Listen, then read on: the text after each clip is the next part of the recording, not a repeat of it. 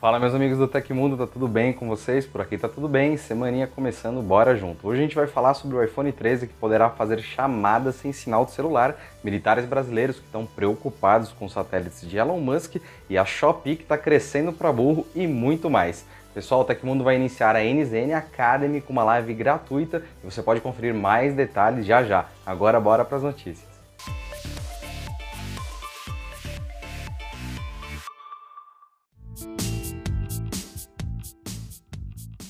Novos aparelhos da suposta série iPhone 13 poderão fazer chamadas mesmo fora de cobertura 4G ou 5G, diz uma nova nota para investidores que foi redigida pelo respeitado analista Ming Ki Kuo, especialista em tecnologia da Apple. Os novos modelos de smartphone da empresa poderão chegar com a tecnologia LEO, Low Earth Orbit, ou seja, um modo de comunicação via satélite na órbita baixa da Terra. Talvez o exemplo mais conhecido de satélites LEO seja a constelação da Starlink, o serviço de internet de Elon Musk. Kuo foi além, segundo ele, a comunicação via LEO equipará futuramente também o próximo headset Apple AR, o Apple Car e acessórios da internet das coisas com a marca da maçã. No caso do iPhone 13, o acesso ao satélite se dará através de uma versão customizada do chip de conexão Qualcomm X60. Kuo explicou que para a conectividade LEO chegue aos usuários de iPhone, as operadoras de rede terão que trabalhar em parceria com a Global Star, uma empresa de comunicações comunicações via satélite de Louisiana, nos Estados Unidos. Isso significa que, para fornecer aos usuários essa capacidade de se conectar via satélite, basta que qualquer operadora de telecomunicações utilize o serviço da companhia. Por enquanto, ainda não ficou claro se as comunicações via satélite ficariam restritas aos serviços da Apple,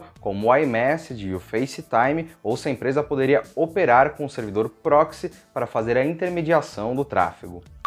E a Anatel analisa cinco pedidos de licenças de empresas de tecnologia que planejam oferecer internet via satélite no Brasil. Contudo, esses planos têm gerado preocupação entre os militares brasileiros. Isso acontece porque as companhias devem lançar pelo menos 4.800 satélites de baixa altitude para oferecer internet em locais fora do alcance das operadoras de telefonia e de fibra ótica. Alguns nomes envolvidos são SpaceX, Kepler, OneWeb, Swarm e Lightspeed. Somente a empresa de Elon Musk quer lançar mais de 4.400 satélites que sobrevoarão o Brasil. Os equipamentos podem permanecer na órbita terrestre por até 10 anos. Cada volta ao redor do planeta dura, no máximo, duas horas. Ao longo do trajeto, os equipamentos manterão as conexões de internet pelos países por meio de um revezamento permanente entre eles. As agências reguladoras do Reino Unido e da Alemanha colocaram esse tipo de negócio sob uma vigilância estrita. No Brasil, o Ministério das Comunicações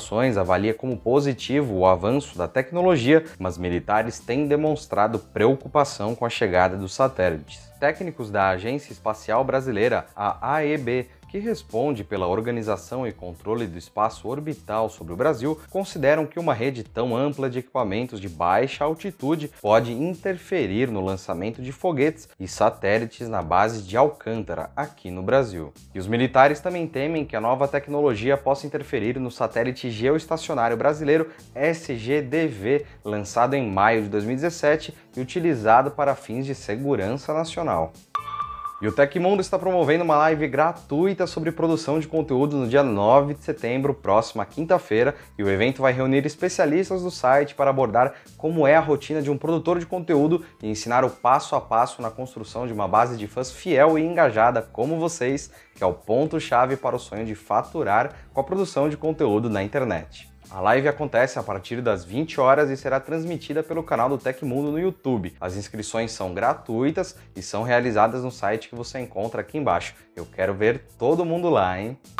Os reguladores chineses reduziram o tempo em que os jogadores menores de 18 anos podem passar em games online para uma hora sextas-feiras, fins de semana e feriados. Isso foi em resposta à crescente preocupação com o vício em jogos. A medida deve impactar cerca de 110 milhões de jogadores chineses. Com a mudança, os jovens terão praticamente apenas 3 horas de jogatina por semana. As regras, divulgadas pela Administração Nacional de Imprensa e Publicação da China, estabelecem que os usuários menores de 18 anos podem jogar apenas das 20 horas às 21 horas no horário local na sexta, sábado e domingo, bem como em feriados. Antes, o período total permitido para os menores era de 3 horas nos finais de semana e feriados e 1 hora e 50 minutos nos outros dias da semana. As empresas de jogos online serão impedidas de fornecer serviços de jogos a menores de qualquer forma fora desse horário. Para tanto, precisam garantir que instalem sistemas de verificação de nomes reais, segundo a agência que supervisiona o mercado de videogames do país. A frequência e a intensidade da fiscalização nas companhias de jogos online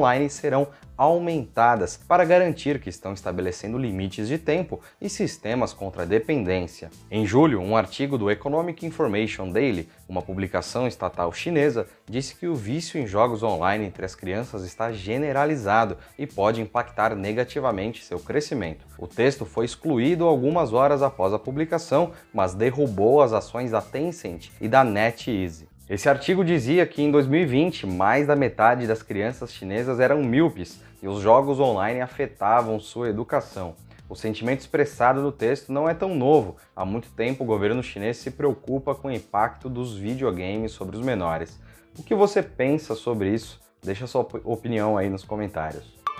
E a empresa John Petty Research, a JPR, publicou um novo relatório sobre o desempenho do mercado de GPUs no segundo trimestre deste ano. Os dados revelaram que as vendas de placas de vídeo atingiram uma alta de 37% em relação ao mesmo período no ano passado, totalizando cerca de 123 milhões de unidades comercializadas em apenas três meses. Tratando-se de GPUs dedicadas, a Nvidia segue líder no mercado com inquestionáveis 83% de dominância nas vendas. Em contraste, sua principal concorrente, a AMD, segue com as 17% restantes e encara uma queda de 3% nas vendas ano a ano. Embora as gigantes dominem o mercado de GPUs dedicadas, o cenário muda drasticamente se forem consideradas as vendas de todos os tipos de placa de vídeo, que incluem os modelos integrados em notebooks e processadores. Nesse contexto, contexto, a Intel reina com 68,29% de margem, com uma alta de 3,6% em relação ao último trimestre. Logo em seguida dela, encontram-se a AMD e a Nvidia, com 16% e 15% de presença, respectivamente. E o Ministério da Economia de Cuba publicou uma resolução que reconhece e regulamenta as criptomoedas como Bitcoin por razões de interesse socioeconômico. Pela resolução, o Banco Central definirá as novas regras sobre como tratar as moedas digitais e regulamentará o licenciamento de fornecedores de serviços relacionados dentro da ilha. Embora seja considerada por especialistas como um gesto histórico, a resolução resguarda o governo das negociações individuais, acenando aos cidadãos sobre os riscos inerentes aos ativos virtuais e a prestação de serviços auxiliares à margem do sistema bancário e financeiro. No entanto, Cuba se compromete a seguir as normas internacionais de prevenção e detecção de operações de luta contra a lavagem de dinheiro, o financiamento do terrorismo e a proliferação de armas de destruição em massa. Com isso, os cubanos que têm acesso à internet poderão realizar operações com o Bitcoin, que se tornou popular à medida que o governo norte-americano passou a dificultar o acesso ao dólar. E apesar do reconhecimento das criptomoedas, o cenário de instabilidade política e econômica vivenciado pela ilha hoje faz com que sua regulamentação dificilmente siga o modelo descentralizado já adotado em alguns países, como o vizinho El Salvador. E os brasileiros estão entre os que mais passam tempo de tela do celular, mostra resultado de uma pesquisa da Cantar, com uma média de 4,2 horas diárias. Sendo assim, a companhia decidiu investigar quais eram os assuntos de maior interesse dos brasileiros na internet. O resultado da pesquisa mostrou o sucesso crescente da rede social Quai, aplicativo de vídeos concorrente do TikTok, dado que acompanha a tendência de consumo onde os apps de vídeo cresceram muito no último ano. O aplicativo ainda atrai usuários com a possibilidade de ganharem dinheiro ao consumir seus conteúdos. Nas redes sociais, o termo mais mencionado foi a plataforma de compras digital AliExpress. Em comparação com as 11 mil citações da plataforma chinesa, em segundo lugar temos o termo apps de finanças, com apenas 3 mil citações, onde se destacam o PayPal e o Banco Next. Ainda vale notar que nessa pesquisa os termos mais enfatizados nos últimos anos foram os aplicativos de vídeo, rede social e comunicação.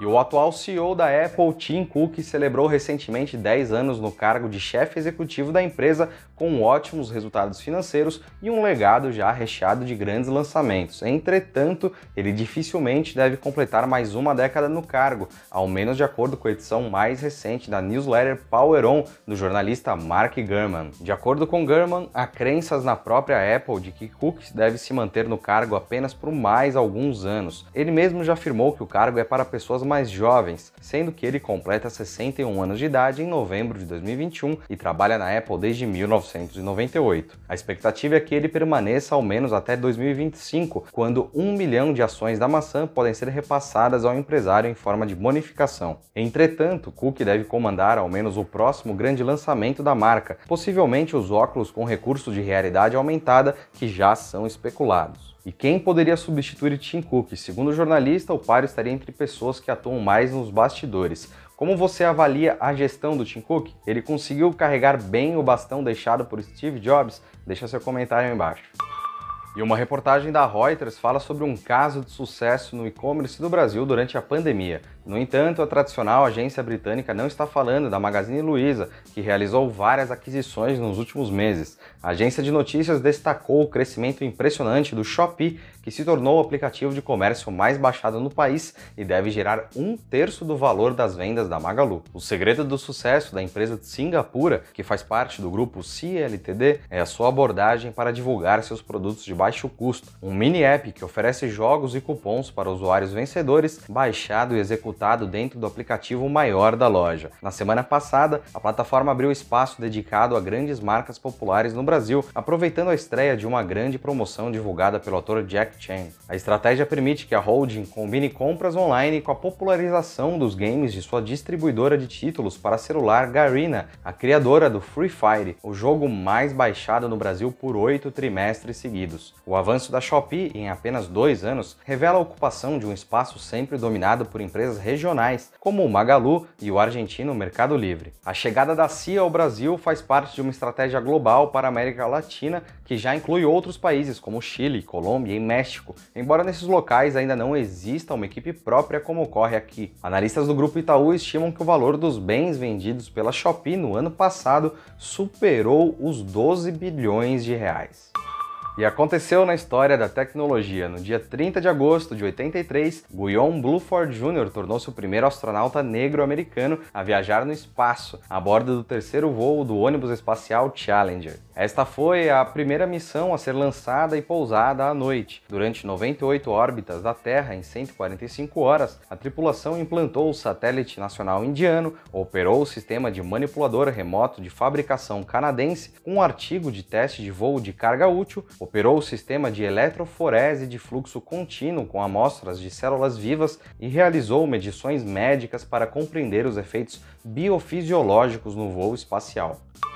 E chegou ao fim Hoje no Tecmundo da segunda-feira. Nosso programa vai ao ar de segunda a sexta, exceto feriados, sempre no fim do dia. Os links e tempos de todas as notícias que a gente deu aqui estão no comentário fixado no YouTube, na descrição do episódio, nas plataformas de áudio. Quem quiser assinar o programa com podcast, os links estão na descrição do vídeo. Aqui quem fala é o Felipe Paião e amanhã tem mais. Você pode me encontrar no Twitter pela arroba Felipe Paião. Continuem seguros, sigam as recomendações da OMS, um abraço e até amanhã.